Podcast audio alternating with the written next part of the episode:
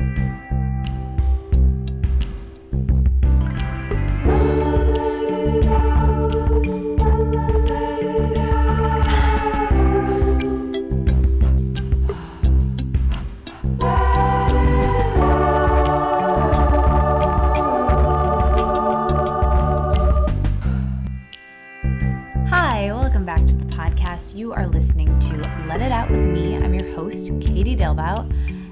this is my podcast that I've been hosting since 2013. I talk to fascinating people, we have long form conversations. If you're new, that's the rundown. If you are a longtime listener, thank you so much for listening. It means the world to me. This is my favorite thing I've ever done because it allows me to meet such great people through the people who listen to the podcast and the guests, like today's guest, Lisa. She is a delight. She is a therapist and one of the coolest people I've met in a while. We met at the Wing because her daughter is actually the founder of the Wing, Audrey Gelman. And it was very, very cool because she was hosting this event on anxiety. And I had signed up for it. There's events happening all the time at the Wing. But I thought I wasn't going to be able to go that night because, ironically, I was feeling anxious and overwhelmed, which we get into in this episode. But I went anyway, and I'm so glad I did because I met Lisa. And we, and then I asked her on the podcast, and we talked about why therapy is important, of course, her story, and how she got into the work that she's doing now. She's written two books. She started Soho Parenting and has helped countless parents and mothers. And she talks about navigating transitions, mother circles, how to find a therapist that's right for you, how to get the most out of therapy. One of the many gems that she says in this episode is she says, therapy is like getting a master's degree in yourself. And this episode is full of quotes like that, gems of wisdom from Lisa. She's really brilliant, and I can't wait for you to hear this episode. I want to get to it as quickly as possible. A couple of announcements. If you're in New York City, I'm doing two workshops coming up. One on June 23rd at Maha Rose in Greenpoint. I would love to see you guys there. I'm really excited about this one. And then in July, at the end of July, I'm doing one at the Alchemist Kitchen in the East Village, and I would love to see you there as well. I'm also hosting the Good Fest in August. I think they might be sold out of tickets already, but if they're not, you should come. You can get $15 off using the code KatieDaleBout15. And that's really all of the main announcements I have. One is about our sponsor, Branch Basics. You guys know them, you love them, and they're actually doing a giveaway this week they're doing a giveaway for their starter kit and their oxygen boost, which is valued at $69. And you can get all the info at that at katiedalebout.com slash giveaway. And the link to that's in the show notes. This episode, obviously, is brought to you in part by them, Branch Basics. They're a new cleaning product line that I discovered and love. It's totally seamless cleaning. And what's great about them is that everything is one concentrate and you can use it from laundry to bathroom cleaning to countertop cleaning. And the best part is that it's natural and toxin and fragrance free. And I absolutely love it. It doesn't have any of the harmful chemicals and fragrances that we want to avoid, and it makes switching to natural cleaners so simple because you literally have one concentrate that replaces all of your cleaning needs. I started using this, and you actually save money because it's just one thing you can use for everything. I really love them. You can hopefully test them out if you win the giveaway. And if you want to try them, definitely use the code let it out at checkout for $15 off. That's let it out for $15 off. I really love them. They really help getting rid of messy stains and, you know, big messes even though they're natural and don't have harmful chemicals, they actually really work. I love Branch Basics. Thank you so much for supporting this podcast. Thank you for listening and enjoy my episode with Lisa. I'll talk to you at the end. I have lots of announcements.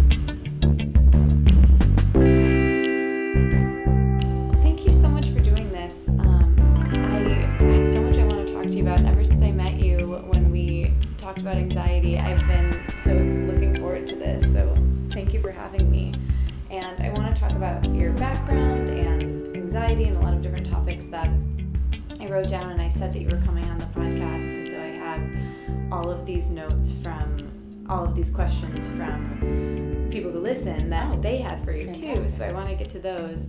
Um, but I've really been liking starting in the present. So before we get into your background, what have you been contemplating or realizing or learning in the last day or week or month? What's been kind of on your mind? Hmm. Well, the last day has been Eric Schneiderman and the Me Too movement. Yeah. Um, which actually has been a big part of the last couple of months. Yeah, and just the last year plus, yeah. you know. Um, so I, I don't want to start on the negative, but there is a lot of stuff that's yeah. very negative out in the world. Yeah. And so, you know, this idea of like, like, how to sort through all of this really dark information and stay hopeful is one of the things that I've really been thinking about. Yeah. You know, and how to take care of myself because it's there's so much kind of overwhelming.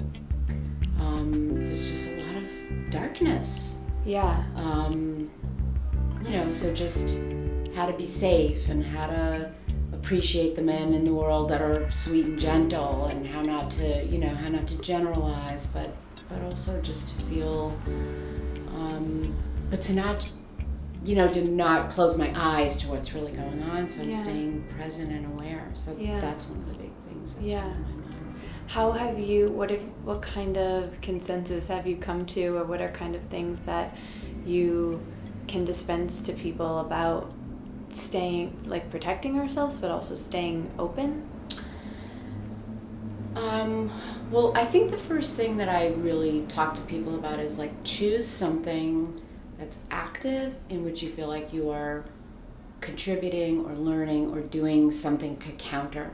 Um, what's going on. So, one of the things I've done in the last year is I've gotten involved in a county in North Carolina, this rural county in North Carolina called Granville County and um, I just happened to meet some people from down there mm-hmm. and realized that um, there's no Democratic Party office in Granville County. Wow.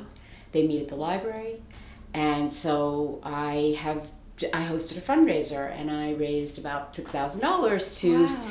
to stock this office that somebody donated, which is I mean from this idea of like we need an office. Yeah. So that has really kept me like happy and hopeful and yeah. open and so kind of committing to one small project yeah. i think is really helpful to kind of like get small and and focus on one thing at a time and and feel like you know we can't take on everything it's just yeah. too big. So it's kind of like pick one thing that's meaningful to you and, and actually do something. Yeah. like get involved or be in and, and just even connecting with these other people. I knew none of these people all these like north carolinian expats yeah. or whatever and they're so they're so smart and energetic and excited and it's like it's really infused me with a lot of hope. Yeah. So that's one thing that i really feel is so important like to do something and it's you know i work with a lot of families and kids and it's the same thing with children. It's like when people say, you know, well, what, what to do in the face of this or that. And, I, and I'm always like, well, kids can make a card or kids can bake and bring it to, you know, like doing something that like yeah. you use your hands, you actually break it down into some small project where you feel like you're, you're giving to somebody else, I think is so healing. Yeah. That, and that's such a metaphor, I think, for the rest of our lives and our mental wellness just in general. I know for me, I this has been a really big topic with me lately, but feeling overwhelmed, yeah, overwhelmed. and I think that directly relates to anxiety and every totally. kind of everything. And just what you were saying there, that on the macro is the same for the micro of like, I have so much to do. I find this all the time, and I just end up doing not much at all because it's paralyzing. Yeah, and like that's in creativity, and yeah. then in just my life with like you know busyness. Yeah I think it can be like I have so many things I need to do. Where do I even start? Can feel so overwhelming. One thing that I do, I did it today. Was I was like, I all I, I have this project that's going to take longer than an hour, but all I have to do, I'm forcing myself. I set a timer even that I have to work on it for half an hour, yeah. and I ended up going longer, but it just felt good to give myself that yeah, parameters. Yeah. And, yeah, I know. Yeah, I know. It's um, it is very overwhelming. The other thing I did the other night, which was kind of radical for me, was I left my phone. I went to, I went to a, you know, mm. a, a, actually a fundraiser, and I left my phone home, and that was really great. Yeah. Yeah, I was just like, you know, why do I really need my phone? Yeah. I don't. Yeah. And I left, which I mean, I'm very, you know, very overly attached to, you know, like everyone. Yeah, we all are. Yeah. But I left it home, and that was kind of liberating too. Yeah. Um, also, I do yoga. Yeah. Yoga really helps. I want to get into all, all of the things that help. And you, yeah. you, when I met you, you gave us so many, so many tools. But let's let's start with you and, and your background a bit. So, where did you grow up? What were you like as a kid? What did mm. you want to be when you grew up? Okay, I grew up in New Jersey, um, and I lived there until I was seventeen. Then my parents moved to New York City. Mm. Um, do you have brothers and sisters? And I brother, I have a younger brother and a younger sister. My okay, brother's so eighteen months. I'm the oldest. Okay. I have an eighteen month old. Oh, 18 month younger brother, and then a sister is eight years younger. So oh, wow. that was really a really exciting thing because yeah. I really remember all of her growing know, up, pregnant the pregnancy and yeah. growing up, and I think that was a very very important experience yeah, in my life. It sounds like that probably informed. Yeah, your focus. I was always interested in children. And, um, but as a kid, I was pretty much the same as I am now, which is um, like uh, watching everything, paying attention to everything, um, commenting on everything, like sort of a big personality, um, um, and but and also deeply, deeply sensitive and emotional. Mm. So, you know, um, I think sometimes my kind of like um, my personality would belie my sensitivity or something, but I really had both going on.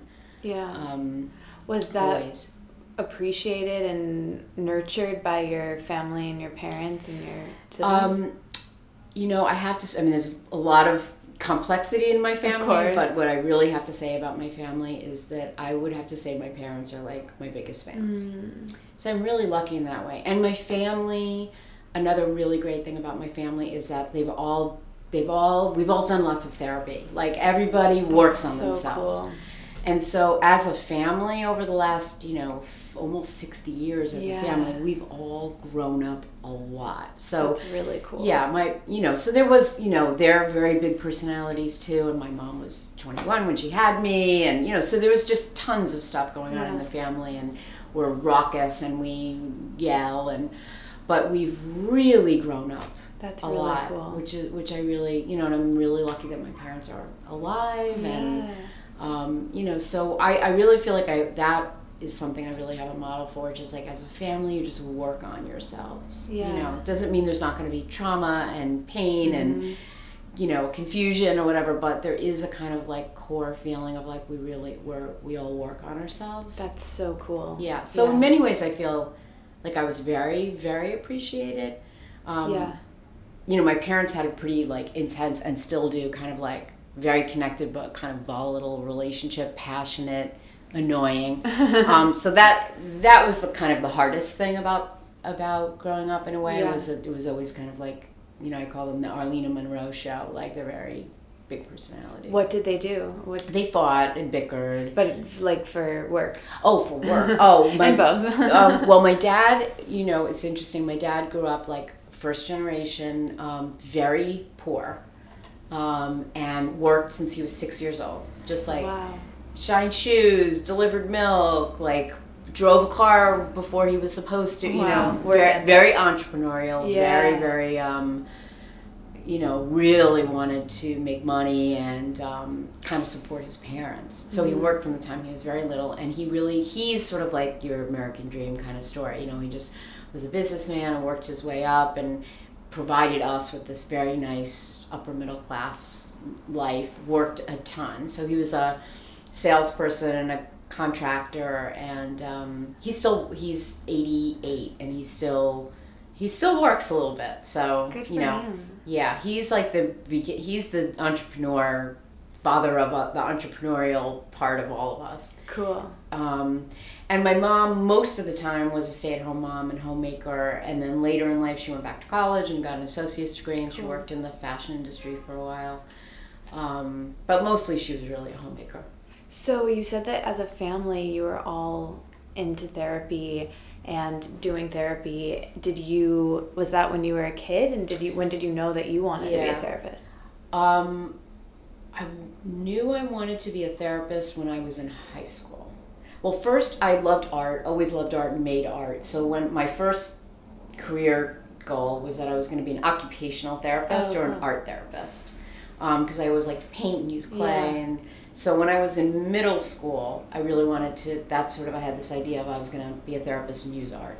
But in high school, I took um, my first like psychology class, and you know that was it. In high school, I knew I was going to be a therapist. Yeah. Yeah, that Wow. was, and so you know, my family, we you know, we went to family therapy sometimes, and I just was That's very, so always great. very interested in like what made my parents tick and what their growing up was like, and I was always trying to figure things out and understand things. Yeah. So. I, I always was going to be a therapist. I Yeah. feel like I, I always joke with my parents and I tell them they were my first clients, but I failed miserably. So now, and now at least I get paid for it. Yeah. so what were those first couple of years like as a therapist and working and after you got your degree and you know what was what were you Well, kind of I- thinking then? Well, I started out after I got my degree working out at, at working at Bellevue Hospital in New York, and I was part of um, two departments at Bellevue. One was the outpatient adolescent psychiatry program, and I ran um, a toddler group for the children of adolescent parents. Oh, cool. So that is when I started really thinking about parenting. Mm-hmm. Um, but the clients I worked with were, you know, 17 and 18 year old Wow. mothers. And then I worked in outpatient pediatrics at, at, Bell, at the sort of an, another department at Bellevue where we did the sort of psychological part of people's regular medical health care. So it was people would come and bring their kids for pediatric appointments, and I was in charge of the zero to three age. And I would do this sort of informal screening program where I would sit with parents and their babies, and I would look for developmental delays or relationship issues. And then if I saw something, I could go back and alert their physician who they were going to be seeing, and we would sort of then work as this interdisciplinary team. So that's Cool. that was really interesting because it gave me this idea about how to how to have kind of comprehensive care Yeah. for a family. Then I got pregnant with Audrey, um, and Is um, she your oldest? she is my oldest. Okay. and um, I had met who is my business partner for 31 years Yeah. at Bellevue. Her name is Jean Yeah. And we met at Bellevue. She ran the three to eight screening program. Okay. I ran the zero to three, and we all we shared a case because so that was in the 80s. So there was lots of like AIDS and crack, and we had a family who the children were sexually abused by an by um, a family member who had AIDS, and so the kids got AIDS. It was just like the most horrible story you could ever imagine. And Jean saw one of the kids in the family, and I saw one of the kids in the family, and we, as a staff, we You're just team. were we were a team. Yeah. And so Jean and I met that way. Were you guys kind of similar places in your career and She's seven years older than I am, but we were we were in similar places. I, I always say I'm like very precocious, so we're actually the same developmentally, even though she's Yeah. seven years older than I am. She had just gotten married. I had just gotten married. We worked on this case together. I was very impressed with her, um, and then we both just totally, you know, by coincidence, got pregnant at the same time. wow. And so in these adolescent parenting groups, we would get our picture taken together every week, our be you know, as our bellies would grow. And so we started kind of hanging out, taking the bus home. Yeah. Um, she thought she was going to go back to work at Bellevue, and I was like, I'm definitely leaving. I want to be home. yeah. I want to just be with my baby. Whatever I choose to do after that, I don't know. But I'm definitely leaving Bellevue. I Yeah. can't take care of a new baby, and and um, so and I really and my mom was home, and Mm-hmm. I I felt very lucky to have a mom who was so available. Present, yeah. So we, I left work. I had Audrey. She had Eliza eight weeks later, and we were so you know she was on maternity leave. Wow. I had quit, and we were we started hatching this idea of well why don't we run these mothers groups why don't we do them for like us which then was called yuppies um, why don't we just run these groups for like yuppies you know and like alter what we learned in the adolescent parenting program and make it more relevant for us. Yeah. and so we made a flyer. We called it parent talk. And then we like cut out pictures and like literally made copies like on a copy machine. And we strolled our babies down broadway with masking tape. Oh and we my put up signs on broadway that said we were going to run this eight week mother infant group Wow. and It's um, like the Instagram of back then. yeah like literally masking tape and a Yeah. flyer and we put them on the bus stops all the way up and down broadway and so the babies were you know it was like in the fall of that year like the fall of 87 we got our first group wow. and we ran it in my living room. I live, you know, on 110th Street, and we had eight women, and we made lunch for them, and we had our babies in like this family daycare, and we ran our first group, this Wow. eight-week group, and it was so powerful, because just it just happened that in that first group, half of the women had just conceived naturally, and they were their biological children, and half of them had had really difficult infertility. Mm-hmm. Some of them were IVF, which was like very beginning of IVF, wow. or adopted. Wow. And so there was intense dynamics in the group, Yeah. and you know, it was like this really profound group. And we Yeah. always felt like we wanted to do half about the baby's development and half about like sort of internal maternal psychological development. And we were just like, that was amazing. Yeah. So out on the street, flyers again, um, got our second one going. And at that time, we reconnected with our boss at Bellevue and said, like, we're running these groups, and this is a really we we we think this is really like a quality thing. And she hooked us up with a pediatrician who was in Soho, which is how we ended up getting Soho. Um, and they were really interested in bringing a parenting component to their practice. And so Jean and I went in and met with this. They were called Soho Pediatrics. They've just recently, this year, actually just closed. You know, Oh wow. um, we went in and we just pitched this like we're going to run you a parenting center you just give us your list of your clients and they had a community room they were on laguardia place and they had this community room and said you just give us your list we people will be calling you less we'll take care of all their parenting needs groups individual and we walked out and like la- burst out laughing like well that was really a huge amount of bullshit we just but we they gave us the list Wow. and in 1988, we started what we first called Parent Talk. And we just cold called all their clients and said, You are entitled. We- worked it out because at that point it was before managed care. And they said, We'll embed your fee in their first year of pediatric care. So every client was told, You either get a mother infant group or you get three individual sessions. And so we just started running all these groups and we worked very part time because we had our babies and we Yeah. worked out you know so it started like you know three hours and six hours and you know i mean the most i ever worked when my kids were home was three days a week but this it just it was good Yeah. you know it was like this is what parents needed and we spoke the truth and it was helping women get together Yes. and it was it just started to grow. So then it was these mothers would have another baby. So then we ran second time mothers groups or we had ran toddler groups. And so the practice just started Snowballing. growing and you know and um and jean and i were both what what i mean there's many things about our partnership that's wonderful but one of them was we always told ourselves like we have time. Like we we were committed to spending a lot of time with our children That's so cool. yeah. And, you know, it was at a different time, so we lived on very, we, it just was a different time. So, like, money just didn't matter all that much, much to us. And, you know, um, we worked part time. We started to hi- we started to hire people to help us because we just figured, well, maybe somebody else can run a group because we were really committed to not working Yeah. all the time Wow.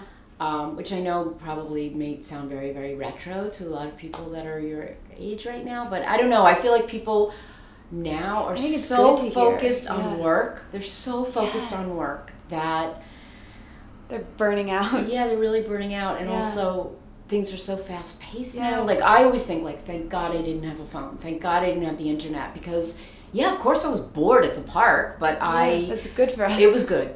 You know, things were slower, and um, so one thing Jean and I always did was like, this thing will grow. This thing is good. We knew it was high quality, and we just said we're not going to. we're- just going to stay committed to making sure we spend plenty of time with our own children. Yeah, that's so Um, important. So it just so the practice grew. We wrote our first book called A Mother Circle in um, '96, um, which was kind of following a composite group of mothers and writing about the, the things we would talk about in a mother infant group, but try to make Yeah. it like in a more readable, prosaic Yeah. way. We wrote that at, at night with her sister, who was really the writer. Um, so things just, you know, it, we, we always had the opportunity to sort of grow and learn and become interested in other things and Yeah. And and start to do more of the psychotherapy piece of it as well because we just found that like motherhood was this incredibly ripe time to go deep inside yourself and learn about your own childhood Yeah. because that's really what ends up kind of mattering when you're a mom like yeah.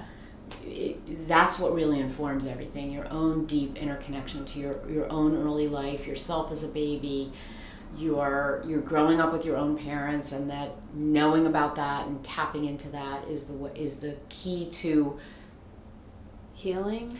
yeah i mean doing the best that one can Yeah. do you know because of course you're going to hurt your children of course you're going to make lots of mistakes and things Yeah. are going to happen in life that you don't anticipate but you know and it's before the the word mindful was Mhm. used but but it was like be a thoughtful parent like think about your own psyche your own history your own trigger points your own uh, vulnerability your own hopes and don't just imagine like i'm going to come into this and i'm just you know i'm going to ma- i'm going to repair everything because Yeah. you're you're not Yeah. um, and about women supporting each other and being Yeah. in groups together and sharing the you know particularly as the years have gone on it's even whatever pressure people were feeling back then is like nothing compared to the you know curated life that people Yeah. are presenting to the outside world and so yeah. you know what what became parent talk turned into soho parenting and we've always felt like it's an oasis it's a it's a place for the truth you know so how angry you are at your kids how crummy you feel about yourself the losing of your temper what's really going on in your marriage you know you have to have a place where you're really speaking about what's really Yeah. going on and i think whether it's in a group whether Letting it's it out. whether Yeah. exactly whether it's in psychotherapy whether it's coming with your spouse and doing couples work you know we want it to be a safe place where you can speak the truth Yeah, yeah, you have. I, that was that was so great. You have this way of just like I feel like you're very you're a very calming person, and except when i'm not it, it's funny. I I ran into at the wing not when we met, Mm. but I accidentally eavesdropped on a mother's circle because Oh, I right, was working from there the other day, um, or a couple weeks ago, and I like kind of overheard some things, and I just was like, wow. That is what I would need to be okay with becoming a mother. I'm like nowhere near ready for that Yeah. or in that headspace, but I was like, I couldn't do it without that. It, it was like the it was like this weird flip switch of like, oh well, if I had that, maybe I could do it. Yeah, It It's- was- it was it's, really it's hard cool to to imagine witness. not actually having Yeah. that, which is and one of the wonderful things about about the wing um, Yeah. is that I've been able to start running this monthly mothers group Yeah. there, which is really nice. And because my practice has changed more to psychotherapy than to working with new parents, like so parenting has evolved over the years, so it's really nice to tap into yeah. New mothers and it's really it's harder i think now in so many ways i mean i think i don't know there's just even more pressure to excel at everything than than, Yeah. than there was and there was a lot of pressure back Yeah. then too What a beautiful thing that that you offer. So there's so many things I want to pick up on through what you talked about. I guess we'll start I would love to talk about your friendship and partnership with Jean that's Mhm. spanned over 30 Mm. years and, and and also just transitions. I know you mentioned that you both were having babies at the same time, Yeah. and that's something I wrote down that I wanted to talk about. I think there are so many transitions we go through in our lives, but that one in particular of knowing when to leave a job, I think is really, really big. And also not rushing things. That Yeah. that's so what I needed to hear right now. Yeah. And I'm I'm making something new and in in a transition and I think just hearing that was really hit me hard right Mm. now of just knowing you have time. I think especially I'm sure it was like that back then, but less so than it is now of you have to be the next thing, you Yeah. have to keep going and someone's going to take, you know, your idea or your Yeah, and it's, all this pressure we put on ourselves, Totally. but maybe you could talk about transitions and what that was like for you and just anything you learned and insights there. Well, it's interesting having a partner, Yeah. um, having a business partner and friend for 30 Yeah, years that's so has beautiful. been um, yeah, just one of the most enriching things in my life. And we, yeah. you know, we worked very hard on our relationship. It's not that we haven't gone through difficult, you know, both of us have gotten divorced. We've, you, you know, I, I mean, just we've had we've had our own lives. Yeah. We've had our own lives that have had lots of transitions. But the the partnership and the commitment to our work has been a very grounding, stabilizing force for both of us in our in our lives. And um, I think that one of the things that we did, for instance, when we had our second children, we kind of took turns. You know, we really Mm. talked about like, okay, you know, we want to have, you know, and it, we we literally said like, you go first. Wow. Yeah. Who went first? Jean went first. Um, she's older. She's older. am. and it was, and and I wasn't, I, I wasn't like we weren't both totally ready at the same time. I think she was really ready first, but it was sort of like you go do that, and I'm. We always say like I'll keep, Hold down I'll hold fort. down the fort. Yeah. you know. Um, and that is what we did. I she took time off. She was had her baby. I sort of held down the fort. I then had a baby, my, my younger daughter Maris, a year later after Jean had her second and we we always sort of talk to each other about slowing down. I think that is the most important thing w- that we have provided for each other is this idea of like things happen in chapters. They can't happen all at once. We can't do everything.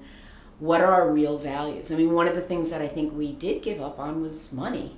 You know, which Yeah. you know it, now at this stage of our lives as we're getting older, it's you know it's big. It's a big deal to think Yeah. about. But I you know, because we did work less and ha- make less money.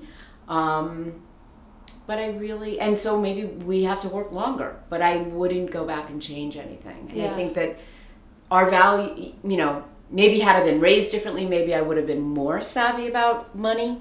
You Yeah. know, that's one thing I think maybe she and I probably, if we could have gone back, had probably would have learned a little bit more about money and, um, and learned about our own money more. But that's not, we're clinicians, we weren't business people, we grew a business, but Yeah. it sort of followed our clinical skill. But I think one of the things that we did is like, money actually really wasn't the most important thing to Yeah. us. And it sounds like what you valued more was and is, and rightfully so, is your time that. And money can come and go, but your Yeah. time with your kids and Yeah. your mental sanity. Yeah, exactly. Like our money went into therapy, you know, and uh, you know, we we did.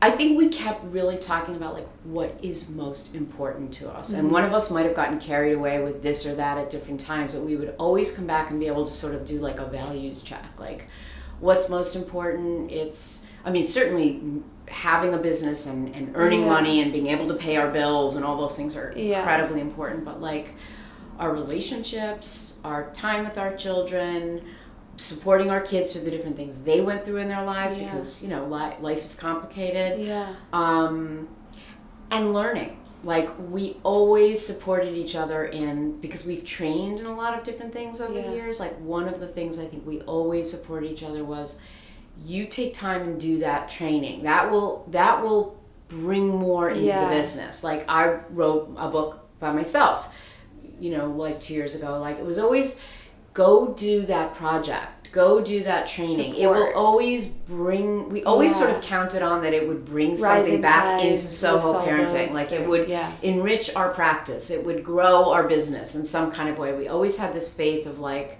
learning would always Yeah. somehow grow us in some way. So it is a very special Yeah. relationship that, that we've had that we've been able to and even now you know as we think about you know it sort of feels like we're in the last chapter in some way you know.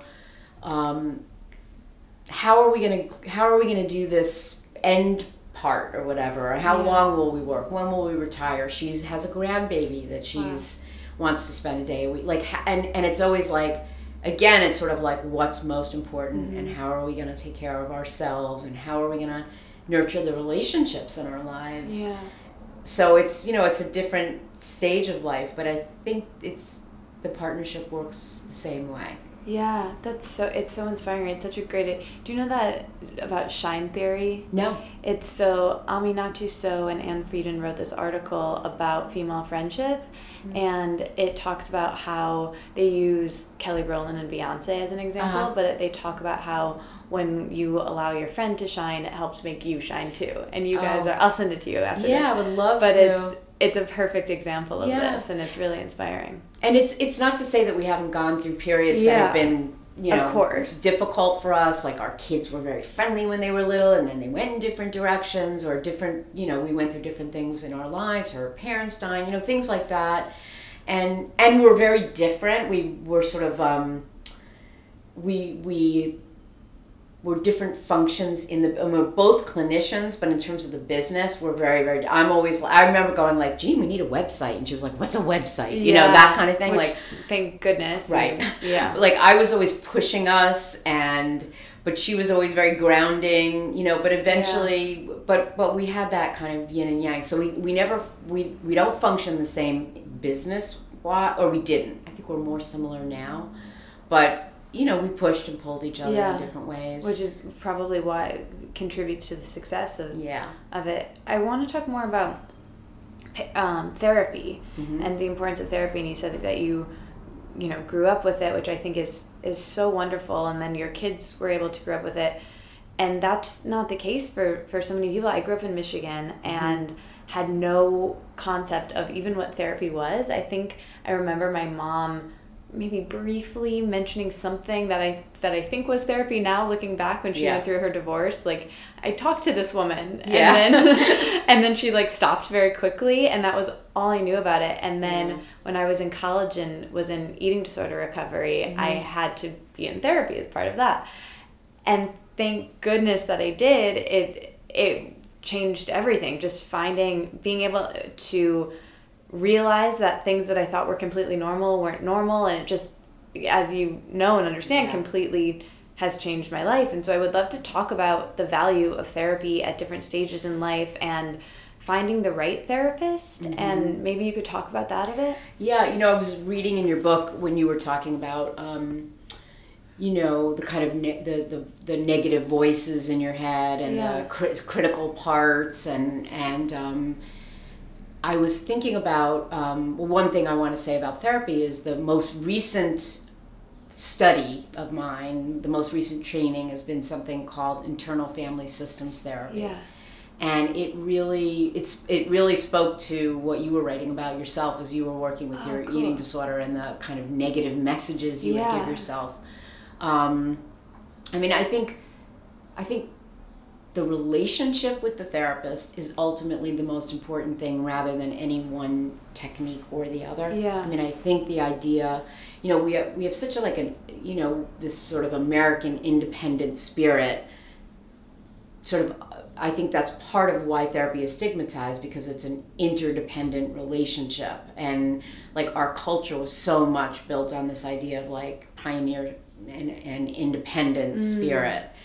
And not focused enough on relationship and i really think what therapy really is is a relationship Yes. it's like a um, ultimately can become like a um, like a safe little matrix in which to learn about yourself and to certainly learn sort of technique you know you can learn techniques from your therapist breathing or life force yoga Yeah. or internal family systems. But I think ultimately it's really about cultivating, just knowing you have this other brain, this other person that's kind of on the journey, partnering with you in learning about yourself. Yeah. And, and I always say, because I see so many parents and they're like, oh God, what if my kid has to go in therapy? I'm like, you Yeah. want your child. Yeah. Like I say, therapy is getting a graduate degree in yourself. Mm. So would you actually say if your child came to you and said like I want to get a graduate degree in myself like would you ever say no to that? Like Never, that's yeah. what therapy is. It's an intensive study of yourself. It doesn't necessarily I mean most people go because they're struggling in some way, but ultimately whether you're struggling or not or go through different phases i think the idea of that self-study and that comes from yoga too the idea of like the study of yourself the the the commitment to learning about yourself what what your heart tells you what your head is telling you what your gut is telling you what your body is telling you and and that having someone along the ride and it could be different people over different periods of your life people give us come in and leave in, in life but to have somebody who who makes that commitment to you to like learn to deeply learn about you with you i think is so healing Yeah, for sure. What advice or is are there things to look for when someone who's listening maybe is trying to find a therapist that's right Mm-hmm. for them and know if it's a good fit off the bat other than I I, I th- I'm assuming there's some intuition there. yeah my biggest suggestion is go for a consultation with more than one person Okay. because it's a little bit scary to go and meet someone and to be able to feel like you're interviewing them in Yeah. a certain kind of way and I think telling your story, talking about what you're looking for, what you need, what you're what's on your mind, what you're struggling with to more than one person, sort of telling that same story and having the experience of their feedback in a consultation with more than one person by the even even if you saw three people. I know and i know it's you know the thing is that that financially is difficult. Um, but it's really i feel like it's really worth the investment because i think the choice you make after meeting with more than one person will be a much more inf- informed in the head and the heart and the gut you know Totally. and so I really recommend. I mean, you usually get a name from somebody, or you look on a website or whatever. Or Right. you go to a you know like a institute or a center. I would ask to meet with more than one person. Yeah. It's interesting about like the money piece because I've had three different friends in the last maybe maybe the, I, I want to say week but probably like the last two weeks who have told me they're breaking up with their therapist and finding another therapist. Uh huh. And so I look at that as that think about how much time it takes to build rapport and how much it time to build up that Exactly. if they would have maybe shopped around a bit I totally. I I think I think you and Yeah. in terms of the money, I think you save in the money end. in the end by interviewing more than one person in the beginning. Like I'd rather put that investment up because, and I and I remember. I mean, I've been you know in and out of different therapy. You know, since I'm 17 years old, and I remember even as a 40 year old, sort of deciding like, okay, I really feel like I need something, and and also just the idea of breaking up with your therapist and seeing another therapist. Like sometimes that's doesn't mean the therapy wasn't a good therapy. Yeah, it just means like phase it, it was that phase it was that time you're ready you know we Mhm. we can't be everything to everyone and Yeah. i'm always like happy when someone decides to go and do something Yeah. different um, but i remember at, you know at 40 going and meeting with three different people and then just i felt so good about the choice that i made you know after meeting with different people and hearing myself talk with them and and I felt like I made a great choice, and then I had a wonderful relationship with somebody for you know a number of years who was so influential and helpful. So I feel like it's a really it's worth the investment. Yeah. Now getting into when you are in therapy, someone Mhm. finds the perfect person. What advice do you have as a therapist for getting the most out of your experience? And like what like what would you advise someone to come with or co- contemplate or how how does it work to be like an active participant in Well, that's session? interesting because the most, the, I mean, I have so many different clients, but the people I love to work with the most are the people I go, that's a hard worker. Mm. Like some people come in and they kind of feel like, fix me, Yeah. tell me what to do. Yeah. That's not what a therapist's job is. Right. It's to help you access, I think, your own healing potential inside. And so when someone comes in having thought about things over the week, having um, Done their homework. yeah, and I don't mean homework meaning, you know, they have to go read a ton of things or they have to, but like when someone comes in and says, This is what I've been thinking about over the week, or this is what stayed with me from last session, or I'm afraid to bring this up, but this is what happened this week. You know, like Yeah. kind of daring yourself Yes. to reveal more than maybe you feel comfortable Yeah. revealing. Um, I think that people are so worried about being judged, and I have to say, like being, th- it's like the greatest therapists I know are like, "Oh, honey, bring it on!" Like it's It's their job. it's their job, Yeah. and it's sort of like it's interesting. Like it, it helps you feel close. Like taking that risk of sharing something that maybe you feel sort of embarrassed about, or a way you behaved, Yeah. or an interaction that you had, or a thought you had. Take the risk Yeah. because it just helps that your therapist know you more and and um, you can kind of hit the ground running. Yeah, exactly, Yeah. exactly. It's like, yeah, and don't expect your therapist to, to fix you. That's Yeah. not what they're there for. They're they're there to partner with you for you to Know yourself. know better. yourself better Yeah. and and learn about your habits and learn about you know the things that that may have hurt you when you were young and so these protective systems that Yeah. you've grown with um, what I love about internal family systems that I do want to talk about, it. what what that is. Yeah. Um, so a man named Dick Schwartz um, really came up with this model probably almost 40 years ago. And his background was in eating disorders. So I think you'll find mm. this really, really interesting. Cool. So he was a family therapist working with mostly people who had bulimia. And he would bring the family in and he would do all the, sit- you know, work with you know the family in the best kind of way and he would actually help families address some of the systemic issues that were going on in the family but still the client was bulimic mm-hmm. and he started to meet with them alone and and um, he just was really listening deeply. And what he kept hearing was something like a part of me like really wanted to stuff myself. And then a, another part of me felt like i had to get rid of that. And he started to work with what he heard were parts of people inside. Yeah. Like it wasn't the same part of the person that wanted to eat was not the same person that wanted to purge.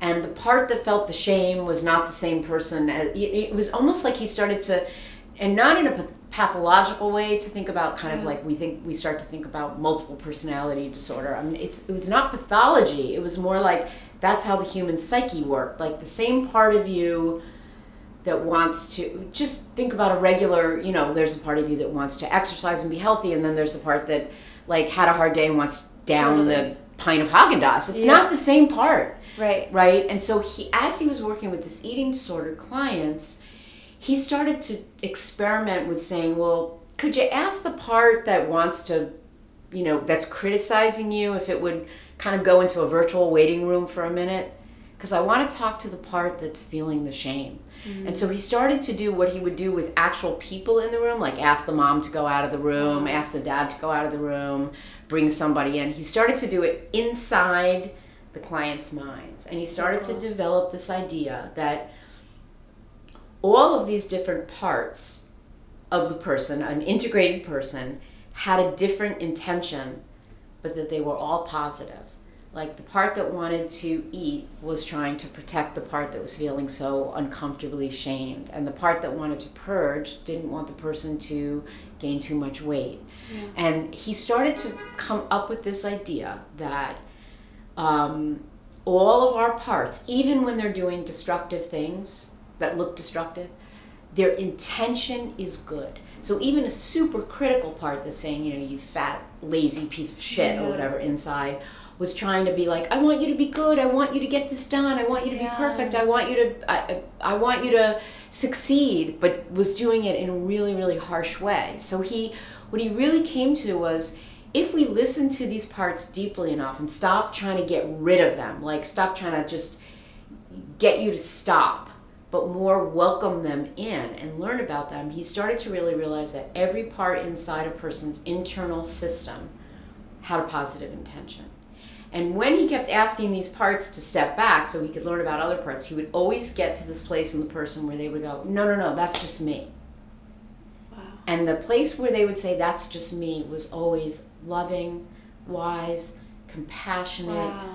um, had a lot of patience. It's like the soul or something. He would. Mm. This is so so, fascinating. it's so fascinating. And so what he came up with, with was this model of internal family systems, which he believes that all of us have an undamaged, wise, healthy core. It's a very spiritual model. And that's actually what heals us. Mm-hmm. And that our parts of us, some of them are just healthy and they're humming along. Some of them get extreme because of trauma, because of experience, because of our culture. And those parts just need a relationship with with the self, with the with the core because once they feel understood, for instance, like a super critical part. I worked with this really critical um, a, a really critical part that I called Snidely Whiplash because it looked like the cartoon character. A lot of my parts, you know, came about when I was little, and so Yeah. uh, I had this part that was just like twirling his evil mustache, and it was so cruel. So like, you know, you're, you know, you're terrible, and you're not this enough, and you're not that enough. And Yeah. once I started to be able to sort of see that part in this kind of cartoon form, and to try and to start to dialogue with it inside myself from this wise, compassionate self, what I realized was that this part came in when I was really young and it was trying to criticize me before somebody else criticized mm. me and it was trying to just make me perfect. Yeah. And once I was able to be like, oh my God, I'm so grateful for the, oh, you've worked so hard for me. Like, I really had the sense that this critical part was really just trying to protect me from shame. Yeah. I felt so loving and grateful, and it was a, it took a bow, and it was like, Wow. wow, I've been working so hard, I'm really actually exhausted. I would love to rest, and so you make these relationships inside, and then it just softens. It's like I I rarely hear that kind of Mm. internal criticism anymore. If I do, it's just like, whoa, what is going on? It's like it would just it you know, it was so like Ingrained. satanic with me that I didn't even realize I was hearing it. Yeah. Now it's like if I would say something really mean to myself, I would just be like, what is what? Wait, stop, Yeah. slow down, what's going on? And I would be able to to bring myself into a moment where I would really investigate what was going on and make a connection with what what that part and what was it trying to what good was it trying to bring me but i could often say like you can say that but you can say it in a nicer voice or something like that Wow. so the internal family systems model which i learned i guess about 10 years ago i f- feel like has been and i've studied emdr which Yeah. is trauma processing therapy and i've you know i've studied a lot of different things i, I have to say internal family systems Yeah. it's so loving. It's so non pathologizing. Mm-hmm. And it really brings the locus of the healing inside the client. So you're kind of like a conduit or a channel.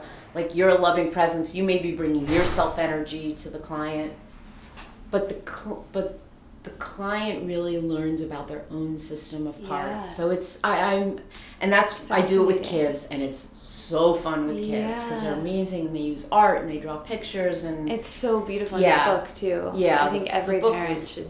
it's a I, Yeah. I think it's an easy I think it's easy to read. Oh, it is, and it's fun to read. Yeah, like it's fun there's. to read. The stories are Yeah. the stories are great. So I started to, um, you know, I learned it, uh, you know, in, in adult work, but I've always seen kids, and I just started kind of playing around with it. And the kids would like, I would, I would say like, okay, close your eyes and go inside, and you know, I know your, you know, your mom's been telling me you've been kind of getting really mad lately. Like, can you close your eyes and go inside and see if you can find the mad part? And they would like open their eyes and go like, oh, it's in my stomach, and let me draw it. And it was so natural for kids because Yeah. they're not, you know, they don't They have haven't the picked stick. up all the Velcro. Exactly. Yeah. Well, like the embarrassment or whatever. Yeah. And so it, it's so great with kids. And the stories were, I would come out and I would tell Jean, I'd be like, you're not going to believe what just happened. yeah. I would come out with these amazing stories. And Jean has always said to me for 30 years, I would always come and say, like, oh my God, this happened in this session. She'd always go, like, write it up, write it up, write it up.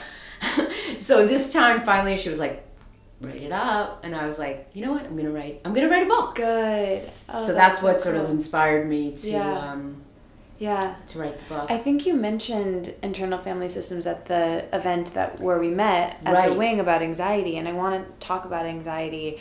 It, it's so funny that that day I don't know if I told you this, but the ironic thing was I hadn't even planned to. I would I would want I had signed up for the event and I was like I, I can't go because I'm so overwhelmed all these things and and I was feeling so anxious and then I was there and I was like. Oh, I need to be here. like I needed to stay and be like there, that, and then here it? I am talking to you. Yeah. yeah but it it's so it was so interesting and wonderful in a weird way to be in the room was so that event was so crowded I mean, there which- hundreds of women. there. hundreds of women which made me feel simultaneously less alone and really sad at the same time Me too. I had the same feeling. I was, I was. The energy in the room was so loving, and you sort of felt like there's this huge Held, community. And then yeah. it was kind of like, oh my god, what is going on in our Yeah. culture? It's just Yeah, and I, I think to do this work and to do it in a in a powerful way, you have to slow down. And I think walking around and being so stressed all the time and trying to do so much and Yeah. go go go and I want to make this thing and I and I'm I'm I'll speak for myself and I, I know so many people listening will relate to this, but we have we're ambitious and I want to do so much and I want to make stuff and I want to do all of these things but it's making our making us sick i think stress is is making us sick and and making us anxious so you said something that really stuck with me which i think you already addressed with internal family systems but and i wrote this down but not looking at yourself as an anxious person but looking at yourself as having an anxious part and how does that part need care? Can you go into that a little bit and share maybe some of the exercises yeah, that you shared in? absolutely. Um, so when we globalize and we call ourselves whatever it is, um, an anxious person, a depressed person, an angry person, uh, even an ambitious person, yeah um, we we really simplify um, and then attach and identify with a label that I think doesn't do us a, a service because we have multitudes of you know, Yeah. parts inside. And one of the things in terms of the in terms of therapy that's really interesting is there's a lot of work in psychology that's about getting rid of things. Like let's get rid of that symptom. Let's eject it. You know, let's um, I've I've had you know I know plenty of people who had, have gone to therapy, certain kinds of therapy about their anxiety, and the whole idea is to kind of like attack this anxiety and get rid of it, see it as an enemy in some way.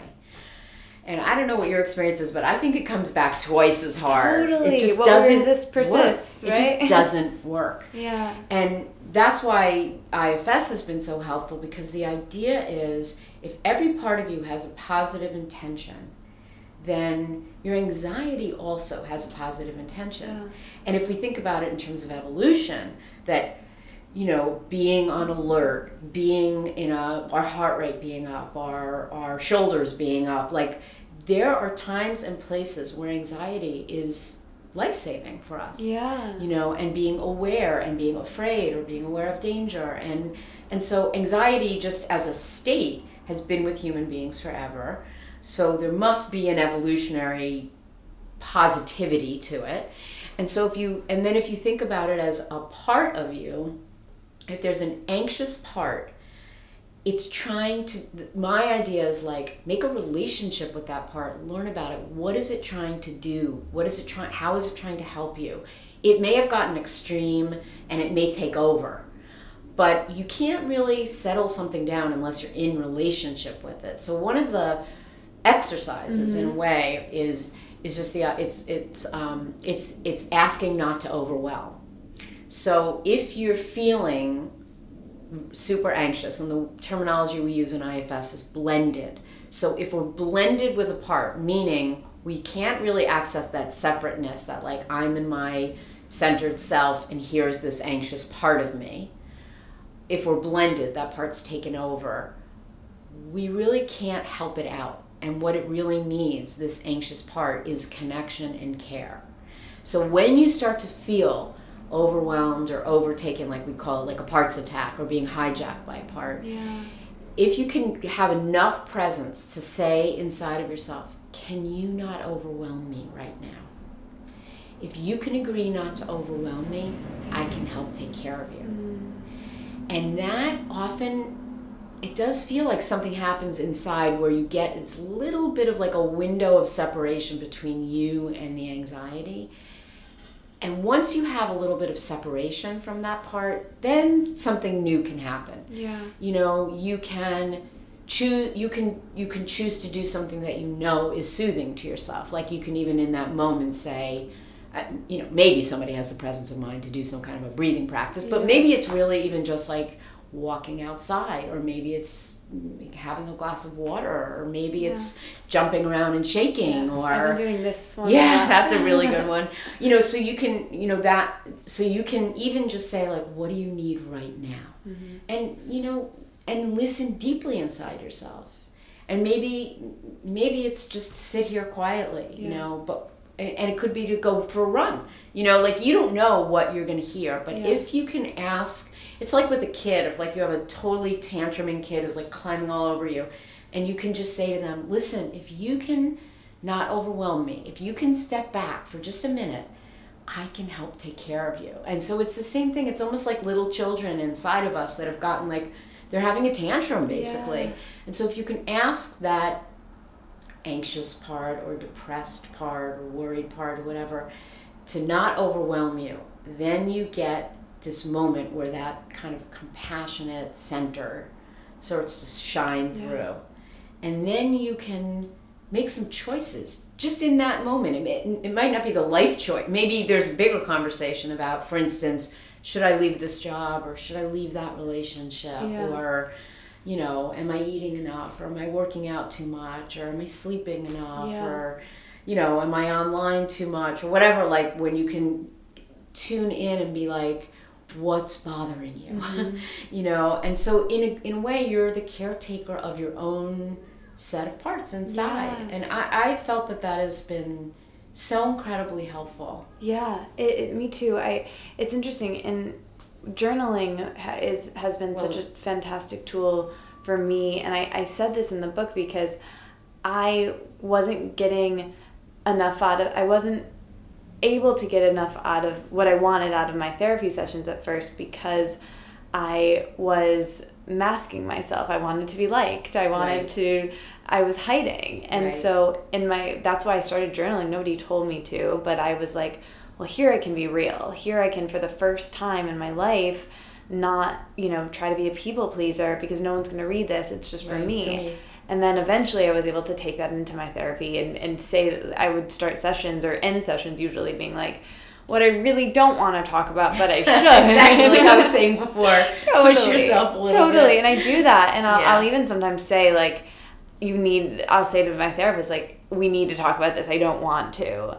And that's when the good stuff happens. That's when, that, and that's why it's called Let It Out because, you know, as a kid, my mom would say to me when I was like, had the flu, Yeah. you know, you let it out. it out. It's the same thing with your thoughts and your mind. And, and I, I find that that's so useful when it comes to writing. You know, you've written books Mm-hmm. and do, do you find journaling is something that you recommend to people is it something you Well, personally do I wanted to say a couple things about your book because I find it so helpful. I I think of journaling in IFS terminology as as an unblending exercise, Mm, right? So whenever yeah. we can unblend from parts where where our our self with a capital S is present and we're learning about parts of ourselves, the whole system settles down. Mm. And I think journaling is one of the most important unblending exercises because what and that's what I do with, with kids what I do with what I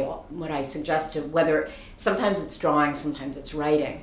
Yeah. Once you put something out on paper once you um, put something down you're a little bit separate from it. Yeah i feel like i intuitively found that. And and that- that's what I when I was you know there were a couple of exercises that I you know just I was the the future self when you when you talked about like write a letter to write um write a letter to your future self and then have your future self write a letter to you um it was so helpful because I feel like that is part that is parts work. Yeah, Just that idea so of a future self and a self now and and that all the ways in which you you um, ask people to sort of ask themselves these questions or write down a list of this one once you do that and it's separate and you can look at it on a piece of paper you're just a little separate from it so Yeah. you're not overtaken by it and I so wish I i would met you before I'd written the book. No, and I because- the IFS terminology. no, but you're. I mean, you can. well, now we I, can. now you can, and and you would. Oh, you would. You would love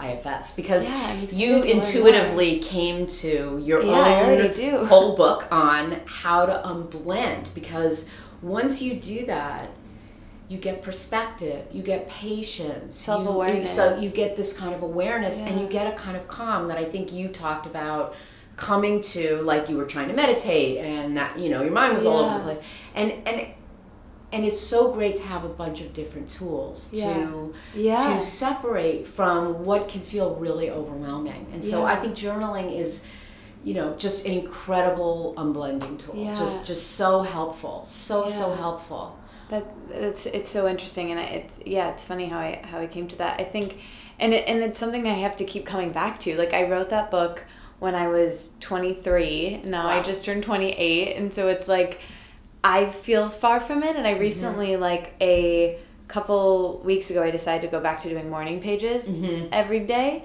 and it's so funny how yeah just like skimming the pond and being able to see all the different you've got like the board of directors and you've got the the parent and you've got the inner child and you've got all these different Right. voices in my head to just like Right. sort through them and they're, they're, they're your language parts yeah, exactly it's so it's so connected and So I yeah, Yeah. I think your book that's what I love about it is it's Thank so you. and it's so um it's so user friendly. It's so like do this exercise and it's just like that moment of like you know your gratitude you you have the the um, gratitude pay, the gratitude Tool, yeah. tool. And um I've been in a text gratitude group for about Oh, five years now. We just almost every morning text five things we're grateful I for in the morning. And it is like it changed my life. It's really cool right? Yeah yeah. because it's just it's no matter what kind of uh you know you just sit can down and sort of like you have this like shift and you just you know Yeah. you just sort of like wow these are really these are things I I'm did really it today and. I was like I'm grateful I get to go talk to Lisa Uh, today. that's so nice we have um now we, we we have different people who've come and gone but we have a group of four women one, So one my younger daughter and jean my partner and another Oh, friend of ours so and we just you know we almost have done it almost every day for the past really year cool. yeah it's really That's cool so so, i just i loved what you said in in, Thank in your you. book i think it's such a great resource Thank you so much. That means so much from you. I- want to talk about something with anxiety. I would love your thoughts on this. So, of course, my anxiety pulls in all different directions, but recently, and this came up in the thread in the secret Facebook group for the listeners, that I wasn't alone in this, which made me feel better, but also kind of sad in that in Yeah. that way. Um, my anxiety has been pooling in indecision really intensely. Is that something that's common? And what are kind of your, do you have any thoughts on that? And i'm making decisions yeah, Yeah. it's like the little ones even can be so overwhelming to me. Like some big decisions, I, I tend to be even more okay with. It's like the little day to day ones. And I feel like living in New York, there's Yeah. so many. Yeah. Um, I what I like about decisions is like Pema Chodron. Have you ever do you know Pema I Chodron? love her, yeah. I love her. So she talks about the sort of the Buddhist idea of no big deal, which I love, um, because we can really get caught up in the urgency of um, in decision making of feeling like there's a right answer i have to figure out the right answer what should i do now and i think as you do that your heart rate goes up your shoulders go up your eyebrows go up. And what what i use as a sort of antidote to that is i kind of hear pema chodron's voice going no big deal. And i just bring in the idea of like this it, it, and not in a dismissive way in like this is ridiculous. That would be like a critical part would be like come on just choose one. That's Right. ridiculous but the sort of no big deal thing is like kind of like it's all going to be okay. Comforting. Yeah. yeah, it's sort of like, you know what, this really isn't a big deal. Do this or do that. It doesn't it doesn't actually usually matter that Yeah. much in the end. And so it's like a loving way of saying no big deal. And that is often what what I bring in. That's sort of like it's perspective. I Yeah. think that, that I, the Buddhist idea of no big deal is really sort of like of, of like okay perspective. So should I walk or take the train? Should I answer this phone call? Should not? You know, just this moment of like you know either one will probably be Yeah. okay. So, I mean, I think Buddhism is one of the most comforting tools that Yeah. people can even just reading or listening to podcasts. Yeah, or Pema, Pema Chodron, she's all like of her books. uh, love Yeah. her. Yeah. Uh, another thing that that was very helpful. Thank you. There's this is something that a therapist told me a, wa- a long time ago, but it's something I'm still constantly. It's like a unraveling. I find that I need to return to again and again, which is I used to walk around saying, "Oh, I feel so many feelings. I feel so many feelings," and this therapist stopped me and was like, "You know, Katie, you don't feel feelings at all. You think you're feelings. You're Right. not in your body. You're not feeling anything." Right. And I find when I'm overwhelmed and I'm stressed and I just have a lot on my plate, that's kind of the first thing to go because I'm just managing Yeah. and like kind of coping and pushing my feelings aside. And sometimes I can't feel a feeling when it arises because I'm like on the subway and I can't just like emote right there Right. and I have to kind of stuff it down. But then eventually, like, there's all of these different things that I need to feel, and I don't want to turn to my coping mechanisms, which, you know, some of them are good, some of them are bad Right, like all of us. like all of us. So, what are your kind of go-to tips, or or how do you, or you know, how do you Yeah. recommend to your patients um, feeling feelings? Well, I, I, you know, it's interesting what your therapist is talking. I think what she's really talking about is is the body. Like, what you're feeling is like, um, is physiological first. Like, there's the thoughts that we have, and then there's the body sensation. And one of the things that I like to do if I feel overwhelmed, and this is what I do in therapy all the time with my clients too, is sort of, okay, what I always start with the body. Hmm. What are you feeling in your body? And I, I, what I've been saying recently is sort of like do a little MRI scan starting at the head and just see what lights up. Breathe into that part that's lit up in your body, like that. That rather than trying to figure out your thoughts or what your emo, you know, what your quote mm-hmm. feelings are, is if you start just with the body and you notice like my stomach is tight, my shoulders are clenched, my jaw is hurting. If you just focus on the body first, and w- whether you see it as lit up or you just feel the sensation, what I just try to do is direct breath to that part of the body. And again, uh, what I think that is is what shows up in our body is also like a part of us trying to communicate with Yeah. us.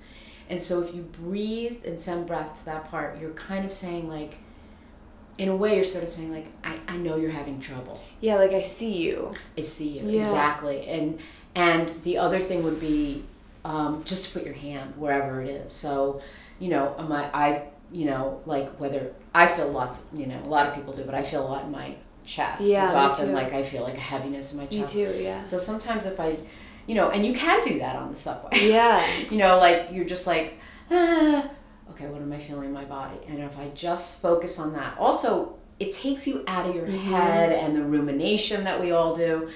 And then I often will say like, oh, I just feel heavy in my chest. Sometimes if I just put my hand there, it's almost like I'm taking care. I'm taking care of a child inside of me. Yeah. Yeah. And so I feel like just starting with the body, like we're all so up in our head, like thinking, thinking, thinking, thinking. yes. Um, and we can't think our way out of a lot of things. We really can't. So I, to me, it's just go simple. Just go, what am I feeling in my body? And then either try to send breath there or put your hand there. Yeah. And often, again, at that moment, there's like this little bit of perspective or, that comes in, or you're kind of like, I, I don't know, it's just, I think you separate. Again, I think it's about getting overwhelmed and mm-hmm. blended versus being separate. Yeah. And when we feel a little bit of separation, it's kind of like, oh, I'm really anxious about, Yeah. you know, I'm, I'm, I'm meeting my mother for dinner and da da da da. Or Yeah. You know, you just get the sense of like, oh, that's what's going on, and then you're kind of like, okay, Yeah. you know, it just slows things down. Yeah, it's so helpful. Yeah. My my friend Misty is a musician and she's actually done this podcast and, and she was in town for a show last week and we had dinner and she gave me a very similar tool. She was saying that like sometimes she's overcome with something while she's at rehearsal or even on stage and I went to mm. see her and what she does is she puts her hand on her heart and just like feels it and mm.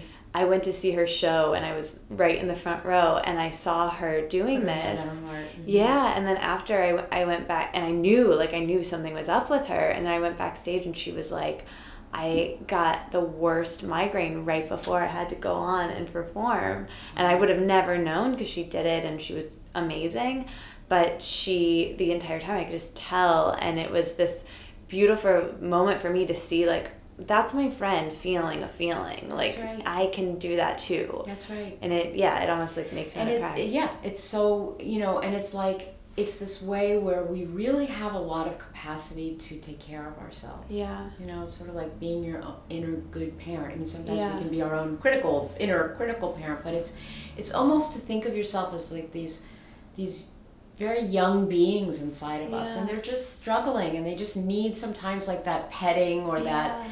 You know that slowing down um, because everything is rushing around Totally. And I, I'll speak for myself and I, I know I'm not alone in this. I've gotten really good and this might be like a lingering eating disorder thing too, but i'm really good at ignoring my body. Mm. Like even in, in little ways where which I guess none of them are little, but from feeling like the kind of the big ways, Yeah. but I, I'll find myself like really focused on a project and realizing that like I haven't gotten up to pee and my legs Yeah. are asleep and Right. my eyes are crossed and I'm hungry and like of course I'm gonna be anxious and get mad at my boyfriend and whatever Right. when I'm not taking care of myself. right. And so just like but it's so ingrained in me and I, I think I saw my mom do it and I saw her like we just ignore ourselves. Do, we do, and that's why these things are practices. Like, and that's why I think yoga so yoga can be so incredibly Yeah. helpful. As you know, I've been practicing yoga for twenty years now, and it's just like, oh my god, thank God. I don't know how I would have like survived without it, Yeah. but the noticing of the body is Mhm. is the first place to start. Yeah. You know, it, it really. Um, but I think that practicing, you create new habits by practicing. You you create new neural networks. Like you've had maybe whatever you had, you know, twenty something Yeah. years of those habits, Right. and you know maybe the, some of those habits will stay for a really long time. But you're creating other habits right alongside. So. If you actually start to practice, like, what am I feeling in my body right now? What am I feeling in my body right now? Let me just stop and take a breath and check in that becomes a new set of habits that that that develop and so i think that we can over time by practice it becomes a new uncon that can even become not Yeah. not we don't want to be unconscious but it becomes so natural by practicing it that we just tend to do that so the Yeah. hand might go to the heart before you even realize that you Right. need to put your hand on your heart Yeah. because your body knows it already You're like building a new neural pathway. Yeah. Yeah. Another thing that a lot of people talked about when there were questions about this and because of my story a lot we talk a lot about body image issues and and, and food on this podcast and food and eating issues which is related to anxiety i think.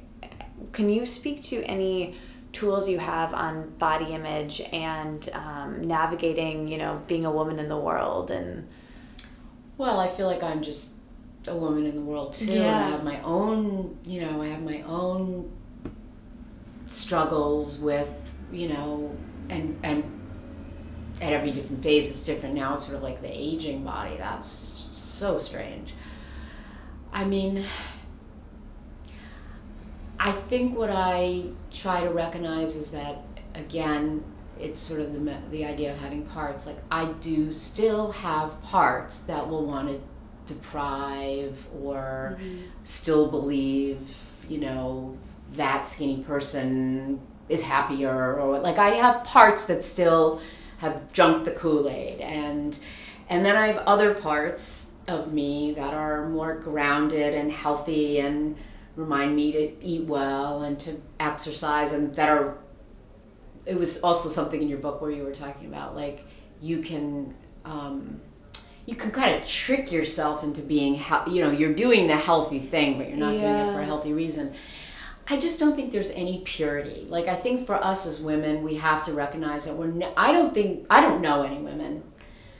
I don't think it's ever about you're going to be so completely like resolved and healthy that you're not going to have body issues or you're not going to have envy or you're not going to want to have your jeans feel loose or whatever. I just think that's kind of kind of like something we have to accept. But I think it's recognizing when you hear the voices turning up the volume of that that you sort of have to because I do think again it's it's a perfectionistic part. Totally. And I believe that perfectionists are just trying to protect us from shame. Mm. Right? I think their Yeah. positive intention is that we don't have to feel badly about ourselves in some way. And so they they may have a vantage point that actually isn't good for us by like not eating enough or over exercising or something. Yeah. But I think if we keep reminding ourselves that even the parts of us that want to do things that are self sabotaging in a way are trying to help, and that you can just sort of listen and sort of be like, yeah, I know you want me to feel good about myself, or you know, I know you want me to. You notice that my mood is better when I'm three pounds lighter or whatever. I, I think we have to just accept that we have a lot of voices inside, Yeah. and we probably always are. I mean, now at 57, you know, it's very odd to have an aging body, you know, and have watching my mother getting older and hating watching her, you know, crepey skin or whatever. And I'll look down and I'll be like, oh my God, like I can't believe that's my own arm, you know. And, you know, of course, I'll have people say, like, you look great and blah, blah, blah. But, you know, when you're up close with your own body Yeah, as it's it's, all- changing and you know, like, I, uh, yeah, maybe if I lifted 20 pound weights for six hours a day, I wouldn't be there. But who wants to do Yeah, that? Exactly. that that we're gonna have to accept that there are gonna be kind of the critical voices but they're just kind of part of a chorus of things Yeah. and some of them are loving and some of them are critical and some of them are gonna urge us to like get out and go to the gym and that's you know that but we're just gonna have to embrace that there's a, a like a chorus In and system. and and we're no one i don't think any one of us are going to get to a place where we don't have unhealthy thoughts Yeah. about our bodies i Yeah. really don't yeah. Yeah. At least right now, unless. I i can't Yeah. i don't i don't know anybody. I mean i work with kids as young as five years old who are already talking about like that they're mm. fat or they're not pretty enough or they don't like their legs or i don't think you we can escape that Yeah. in in our culture. I just don't think so. So i think it's more like not beating ourselves it's sort of the difference between pain and suffering. Like so you notice some unhealthy set of thoughts or feelings Yeah. that are coming up that are self-critical like you could just be like okay i noticed that criticism is really coming up but to then beat yourself up for having the critical thought that's Yeah. where the suffering comes in like it's painful enough that we you know that we strive so much for perfection Yeah. but it's the extra added being hard on yourself for like oh my god that's that's such a you know that's such an unhealthy thought i can't believe i'm thinking that's where the suffering comes in it's kind of like okay there's that kind of crazy critical part that really wants me to you know be under Yeah. this weight or whatever there it is it's trying to help me in some kind of way i maybe i can just welcome it and say Yeah. like i know you're trying to help me thanks Yeah. you know because i just don't think there's purity when it comes to Yeah. women in, in their own relationships to their bodies i Yeah. just i think that's an unreal that's perfectionism Yeah. in itself Totally, totally. But that was so. That was all very helpful. There's so much that I want to ask you. I feel like I want to do. I'll kind of do these as as quick fire ish. Sure. But just you know, some might be longer than others. Um, well, well, we'll start here. Um, I'll I'll start them off easy, and then some of them will be a bit Okay. longer. Okay. What was the best thing you've eaten in the last week? best thing i've eaten in the last week oh my god last night i had these apricot dried apricots yeah. and I, I kept saying like what are the name of this nut it was some kind of nut that i don't know the name of huh. but it, they sort of look wet but they're not wet Oh, like a like a almond. They kind of look like almonds, but they're not almonds. Uh-huh. I have no idea. But last night I had these nuts and this these just dried apricots that were like a trail mix situation. no, they were separate. It was like some some little platter at someone's Oh, house, nice. and it was just That sounds lovely. they were just amazing. That sounds lovely. Those are the best. I ones. love when something like that just like hits the spot. Yeah, and you remember like it. wow. What's your favorite part of your life right now? Well, I'm in love. Mm. well, this is this is a good one. This uh, this is later down, but what is your greatest lesson on romantic relationships? You work a lot with couples and relationships. Mm. What is my greatest lesson? Well, it really all goes back to the self knowledge. Mm. Like our deepest fears and our deepest longings were ingrained in us at very, very early ages. And so I really do think um, learning about what scared you and what comforted you when you were little is probably the most important thing to learn about in terms of romantic relationships because that intimacy brings up those very early feelings of wanting to be cared for. Yeah. Mm, cool.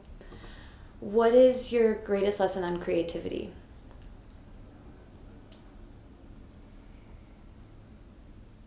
Play, just play. Mm. Play will lead you in the right direction in terms of creativity. Greatest lesson, or let's talk about mindfulness a little bit. Mm. We've mentioned yoga and meditation and journaling. What what is kind of your practice with mindfulness? You you do yoga? Do you meditate? What are what are tools that have been helpful for you? Okay, the things that are the well, yoga has been my. I feel like it's moving meditation. So yoga is the thing that that speaks to me the most, um, and I have been practicing for about twenty years, and um, I think what yoga metaphorically does for me is that it teaches me that when I'm in a pose, when I'm holding something that's uncomfortable, I need to breathe into it. Mm. Yeah. So, so practicing yoga, even though and some of it's you know just for exercise, you know, I, I think that I mean I think yoga is one stop shopping in terms of intellectual, spiritual, and physical. Mhm. But I think the thing I've that helps me the most about yoga is it just reminds me I can I can hold a pose. You know, it's a, like we my a friend of mine, really good friend of mine, who's a yoga teacher, Divya, was talking about like parenting's like the longest pose you ever hold. Yeah. It's really a long and hard pose. yeah. But that idea of like I think yoga helps you learn that you can you can hold something and you can breathe into it yeah. and soften around it rather than constricting. So I I love yoga. I also really love um, knit, knitting and needlepoint are Oh, my cool. other biggest mindfulness. Um, I knit blanket right here, baby Oh, blanket. cool. I made that pillow back there. Oh, you made that? Yep. Oh my gosh. So I beautiful. I find that doing something with my hands, Mhm. Um, I would say yoga and using my hands are my two biggest mindfulness practices. So I always have some kind of craft project going on, going on like a knitting or a needlepoint, and I find that I'm sitting in one place. I'm looking Yeah. down. I'm looking at color. I'm watching my hands move Yeah. sometimes I can be listening to a book while I'm doing it. Sometimes I'm thinking. Sometimes it's on the subway. But it's like it's very centering for Mhm. me. And I've been doing um, knitting needlepoint since I was a little kid. Wow. And I feel like making things is Yeah. really. I just. I don't know. I just feel like it is very centering for me. Yeah. So those are my. I would say those are my main mindfulness practices. Um, I've also studied something called life force yoga. Yeah. Yeah, which is I wanted to um, a that. wonderful um, set of. So, as a therapist, you can study life force yoga as a yoga teacher or as a therapist. Mhm. So, if you're a therapist studying life force yoga, you learn breath breath practices, chant, chanting, and sound. Because when we vibrate, the you know the the chakras really were.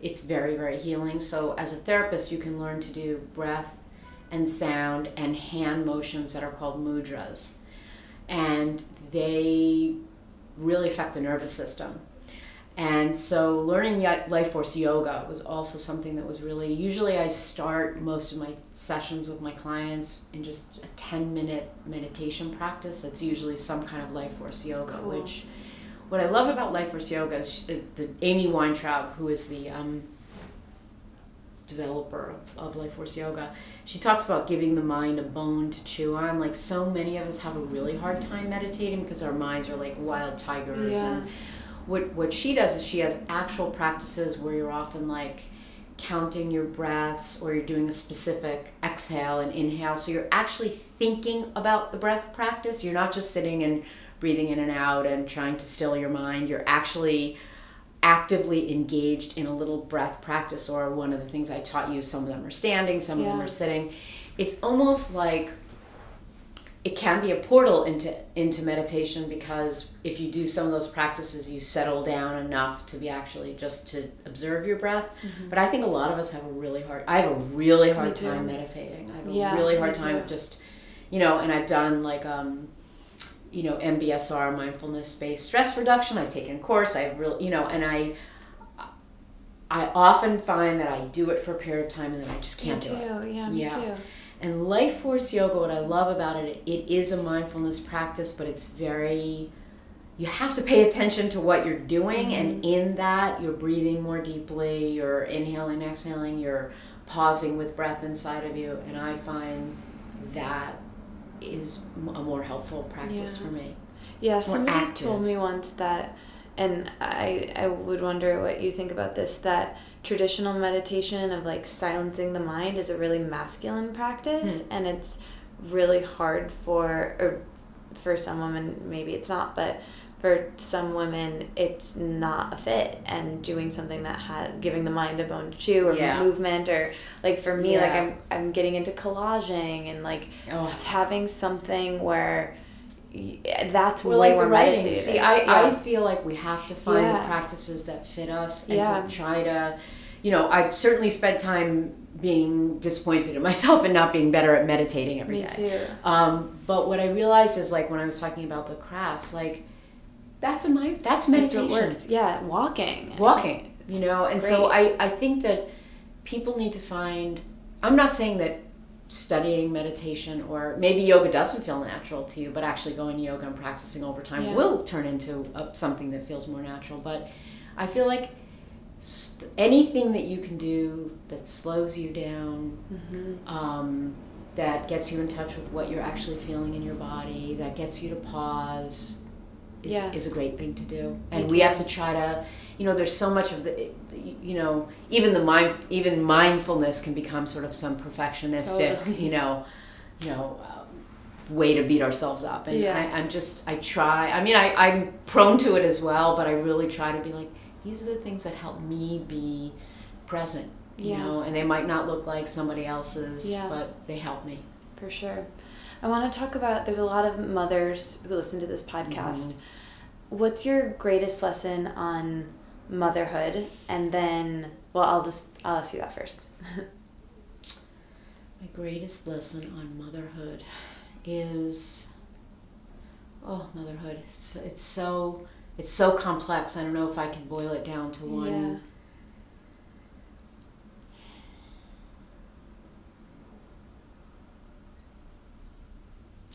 I guess it would be that you're not your child's higher higher power. Mm. You know mm. that they have their own higher power. Mm. That's a you know one. because as a mother, it's so com- it's so complicated because you carry them in your body if you're lucky enough yeah. to carry them in your body and you feed them and you're guiding them and but they're they have to just have their own journey and yeah. that all of our children are going to feel pain it's not yeah. our job to have them a pain, give them a pain-free life yeah it's just to stay on the road with them you you talk about in this article that i found when i was researching you that i think you wrote for the omega institute about navigating divorce for children mm-hmm and it made me tear up reading it because it would have been so helpful when I was young that all the tips that you gave in that. But could you maybe talk about just a few tips that come to mind right now? I'll link to that article in the show notes about navigating divorce as a parent. Uh, well, having gone through a divorce myself, um, I mean, divorce is a is a real trauma. Like there's yeah. no way of getting around that. It's just it's one of the most heartbreaking experiences that a family can go through. Um, what I think we need to accept is that we have to try to be there for our own and our children's pain and not try to talk them out of their pain because mm-hmm. it really is a trauma like there's just no getting around that yeah um, i mean obviously there's so many different kinds of circumstances yeah. um, there's a wonderful book that i think your parents who maybe are you know in the middle of divorce called divorce is the worst um, the author's name is Anastasia Higginbotham, and she does collage. Actually, oh, cool. her books are they're they're beautiful to look at. They're collage, um, but her and the first one that she has a series of books about kind of like ordinary terrible things she calls them. But divorce is the worst is a wonderful book because what it talks about is we're always trying to like spin it to our kids in some way like i'm better off or you have two homes now or you know and it's kind of like you know the idea is it's it's really painful and we're going to continue and and we're going to also be okay yeah. like we're not okay and we're going to be okay yeah. at the same time um, and um, you know and just like you have to accept your children's anger at you no matter no matter what actually happened they're not going to figure your children are not going to figure out what happened until they're adults and probably married themselves and maybe with their own children you just have to have faith that they're going to have to figure out their story later on and that there's yeah. going to be you're going to have to try to kind of hold their anger and disappointment in you it was interesting reading that as someone who's gone through a divorce just as a child uh, or I haven't, but that would be weird to have gone through a divorce as a kid. But my parents, you were saying. Thank you. you were a child. yes, that's what I meant. Um, it's in, at the time like I had no. I think I was maybe ten or eleven. Like mm-hmm. I had no idea what a trauma was, and so to as an adult realize, oh, that that was rough. you know, I think just that acknowledgement is is helpful looking back. Yeah. Yeah. Yeah. It's just it just shakes your ground. Yeah. You know, yeah. You just can't help that. Yeah. Oh, I could talk to you forever. This is great. A couple, yeah. couple more quick ones. So, okay. um, what is your greatest lesson on entrepreneurship? Hmm. Uh,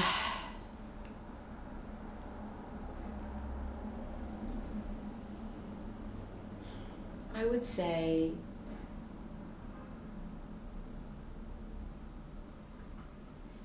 um, I don't know, it sounds so trite or something, but I really believe it's sort of like, just go for your vision. Like, just go for your vision. Yeah. I mean, like I told you in the beginning, Jean and I walked into that doctor's office and we're like, we're going to run a parenting center yeah. for you. And it was like hilarious. We had actually no idea what we were talking about, but some somehow we just sort of pursued our pursued our vision like and just um and again that you have your whole life to yeah that your, but i needed to hear that you today. have your whole life yeah. to, to make it happen you know and and your your career your um you know it, it it's decades long yeah, that's helpful. I think especially in the age that we're living in now where you can see everyone else's progress, you can oh. see, you know, oh, well this person made this and I knew them yeah. when this and it's just it can it can really mess with your head and feel like you have to get it in all right now, yeah. and then that's I mean, stressful. A few people make that happen, but most of us, regular people, yeah, we we evolve over to you know you, yeah. um, you know, and and and again, it's sort of like stick to your val like stick with your basic values. That in conjunction with your entre- like to be entrepreneurial and ambitious or have an ambitious part is one part of you but mm-hmm. your your basic core values have to they they have to talk to each other yeah. your ambition and your entrepreneurial desires really if you keep checking in with your basic core values about what's important to you i, I think i think you'll make something beautiful. Yeah. Yeah i agree. I love that. Okay greatest lesson on living in new york or a favorite new york moment a least favorite moment? Mm. I mean, I feel so privileged to live in New York. I mean, and I've been here since the early 80s. I mean, to me, my favorite part about New York is I what I think about it is that it's a landscape. Like I think about it as like nature in its own way, like the buildings, the and so I just try to look around as if I'm looking at a beautiful landscape mm. every day. Like I know when I go and I'm in the mountains and I think this is crazy. Why am I living in New York? This is so beautiful. Yeah. But I try to remember that this is its own yeah. incredible landscape. Yeah. Ooh, I love that. That's really good. Okay, greatest lesson on God, spirituality. What do you think happens when we die? All of that. okay. Um, well, the first time I really think I really believed in God actually was when I um, when I gave birth to Audrey. I don't think I really believed in God before then. I identified with my Jewish cultural heritage, but I didn't and I and I didn't learn a lot about spirituality growing up. But like making a baby, like it was yeah, it was just like there there has to be maybe there was just no other explanation. I was like there has to be God. Yeah. Um, and I think that I've really evolved and learned and, you know, studied a lot of things since, you know, 31 years ago. I think there's divine in everything. And that is God. Like, I, I, I think that's my lesson is just like appreciate the divine in everything. Mm-hmm. It doesn't have to be a Buddhist God or a Jewish God or a Christian God or whatever. I think there's if you can look at the look at any little thing and see the divine in it, it connects you yeah. to God. Yeah, I love that. Okay, before I ask you the last question, okay. this is the time to recommend anything. So, is there a book, a movie, a TV show, a podcast, a food, all of the above? Anything you mm. want hmm. people to know of? Miscellaneous things outside of that category? Oh my god, that's so interesting. Um, well, I already recommended Divorce is the Worst. Yeah. Um, your books. We'll link to those. Oh, thanks. That's not what I was going to recommend. um, I don't know. Well, if you think of anything, okay, I'll let you know. I mean, I'm so I'm. It's hard. Right now, I'm in this like obsession with like American history and slavery. So mm-hmm. that's kind of the that's all I'm reading. I'm reading about. I'm reading. Um. Yeah, it is. I'm reading. Oh well, I would like to recommend the new documentary called "King in the Wilderness" oh. about Martin Luther King. It's on oh, HBO cool. right now. Okay. It's actually Jean's brother's documentary. Oh, cool. Uh, Peter Kunhardt. In the family. it's in the family. Um, it's a wonderful documentary about Martin Luther King in the last few years of his life, and oh, I saw it on there. I think I yeah, added it to my list. It's wonderful. I was actually talking to Audrey about it this morning because. Um, one of the things about Dr. King that really struck me about this idea of nonviolence is like, particularly in this time that we're in right now, is like, how do we fight the fight with nonviolence? Mm. Like, how do we not just get so angry and overwhelmed and want to fight, want to fight back? How do we hold on to the self respect? And I feel like Martin Luther King has incredible lessons. You know, and I, I mean, I grew up I remember Martin Luther King died, but I sort of feel like he, everybody in this new generation should really read Martin Luther King and wa- yeah. learn about Martin Luther King. Cool. I think he's a prophet. Yeah, that's my big recommendation. Oh, that's great. Okay, so the name of this podcast, as you know, is "Let It Out." So, yes. is there anything you wish that I would have asked that you that we didn't get to? Did I wring you dry for all your wisdom? Mm, I feel like it's been such a wonderful conversation. Mm. Is there anything you didn't ask me? Mm, no, I can't think of anything that you. I'm good. Because I feel like I got to talk about, you know, motherhood and relationships and, and, we can do it again. I'm happy to do it again. And I got to talk about my obsession with yeah. American history. So good. I think I'm good. Good. I think well, I'm thank good. you so much just... for everything that you've made and everything that you've given me just like peripherally in my life. And thank you for making Audrey in the wing. we didn't even mention that. Yeah, but... that's a whole other thing. But yeah, yeah I'm, I'm, so proud of the wing. Yeah, I love the wing. Me and too. Thank you for your book. I just I really really I really enjoyed it. And I think you would I I think you should read more about internal family systems to. because I, I think really it totally to. fits with everything that you're yeah, talking about. Yeah, it sounds like it. it. Sounds like it's a perfect fit. So I've been ending this podcast, um, as you know, it's called Let It Out. Yeah. So this is kind of weird, but I feel like you'll be cool with this. Okay. We end with a sigh together. Oh, I love that. Okay. Oh, I sigh all the time. Okay, so we'll do it like on the count of three. It Okay. feels really nice. Okay. Kind of weird, but feels nice. No, I don't think it's weird. Okay. Okay, ready? One, two, three.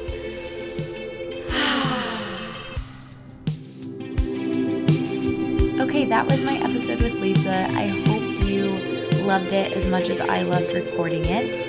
It was a delight getting to go to her house. We spent the afternoon together. She was so sweet, and we even talked about our hair. She's beautiful curly hair, and I and thank you guys for if you follow me on Instagram at Katie Dalebout, I talked about my hair situation and how I'm trying to not use heat anymore and embrace my natural hair texture, which is, let me tell you, it is jarring. and Lisa was talking to me before we started recording about how she has curly hair and the salon that she goes to. And anyway, it was just a delay. And I got to see actually, this is pretty cool. She's, like I mentioned, Audrey Gelman's mom. And so she showed me her color coded, beautiful bookshelf. And she was like, This is where the idea for the wing color coded bookshelf came from. So if you have been to the wing or seen pictures of the wing, you know the library is color coded. They have my book. Or if you follow me on Instagram, because I'm always Instagramming it because I work out of there, it was really cool to see where the impetus of that came from. So, hopefully, you loved this episode. Share it with a friend, share it with someone who you think it would be helpful for. Send it their way. And if you like this podcast, share it in general. Subscribe, maybe leave a review on iTunes. It really helps a lot. Subscribing on your phone helps quite a bit. That would be great. And if you want to support it even more, there's Patreon and, of course, supporting the sponsors. So make sure you sign up for that giveaway with Branch Basics. The info is at katiedalebout.com slash giveaway. Link is in the show notes. And for 15% off your first order of Branch Basics, or maybe it's all your orders. I think it's all your orders.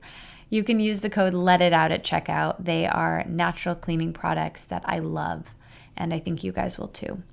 Thank you so much for listening. Quick announcement I'm going to actually be back Friday of this week with a favorites episode. An episode of all the things I'm grateful for and loving right now, and just catching up with you guys a little bit because there's just a lot to say. And I, you know, feel like I haven't talked to you other than in the interviews in a while. So it will just be me on Friday. And then we will be on a break for a while for three weeks. So tune in Friday. I'll talk to you then. And if not, I will talk to you hopefully in person at one of those events that I'm having in New York City in Greenpoint at Maha Rose and again at the Alchemist Kitchen in July. They are both creative writing journaling workshops and I think they're going to be really fun. They'll be different if you want to come to both of them, but I know a lot of people travel during the summer, so that might not be possible. But hopefully, I see you at one of them. I love you guys so much. Thank you for listening. If you want to share this episode, tweet at me, tweet at Lisa, and the emoji for this episode is the praise hands emoji. I don't know if we've done that one. I don't think we have, and it's definitely one of my most used favorite emojis. So, and it just makes sense for it feels right. It feels right for this episode. So send the praise hands to Lisa. She's um, at Soho Parenting, I think. We'll have the link in the description. And I am at Katie Dalebout. So let us know that you're still listening all the way to the end. And I'll talk to you guys on Friday.